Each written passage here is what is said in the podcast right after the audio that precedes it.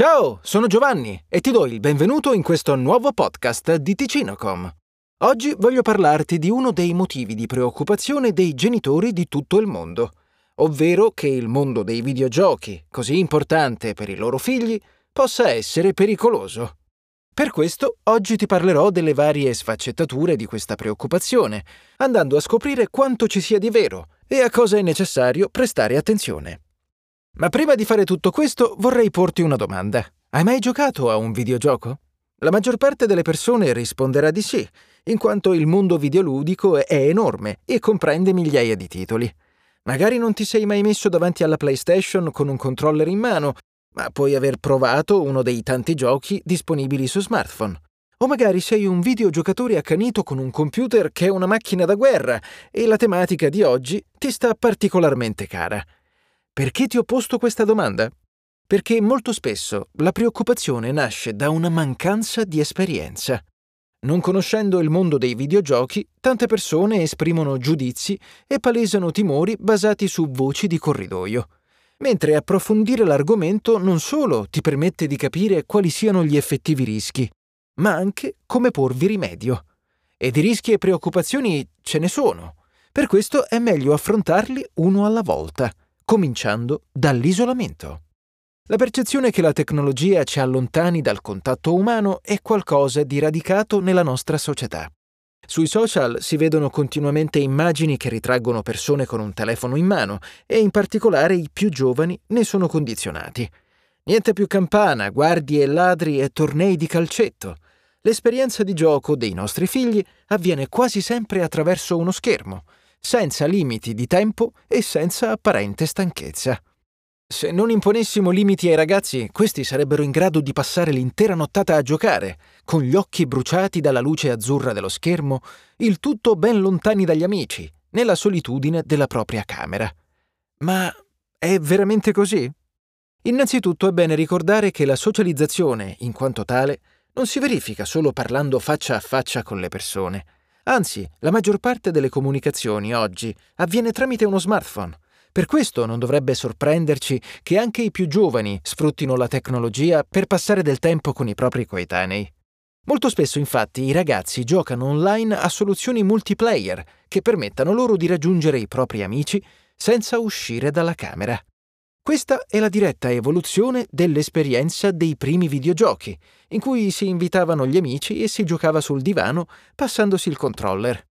Quindi passare del tempo davanti ai videogiochi non vuol dire necessariamente andare incontro a una forma di isolamento, ma chiaramente ha i suoi risvolti negativi. Innanzitutto si tratta di una forma di adesione sociale elitaria, Solo chi ha un dato videogioco può unirsi alla partita e per questo alcuni ragazzi vengono esclusi dal gruppo. Come secondo aspetto, l'interazione umana online è comunque diversa rispetto a quella fisica. Per questo motivo, se quest'ultima non viene allenata, proprio come un muscolo, tende ad atrofizzarsi. Infine non abbiamo controllo su chi siano le altre persone con cui socializzeranno i nostri figli e Internet, soprattutto per i membri più giovani della nostra famiglia, può essere pericoloso. Si ha quindi ragione nell'etichettare il mondo videoludico come un male da combattere? No, si tratta di un'evoluzione necessaria, che però non deve sostituire completamente il contatto umano, ma che dovrebbe affiancarlo. Il problema principale del mondo dei videogiochi e di Internet per i più giovani è che manca un'educazione da parte dei genitori al corretto utilizzo e modo di porsi online. Offese oltraggiose, violenza verbale e crisi di rabbia sono all'ordine del giorno. Il tutto portato avanti nell'illusione che su internet si possa dire ciò che si vuole, senza alcun prezzo da pagare.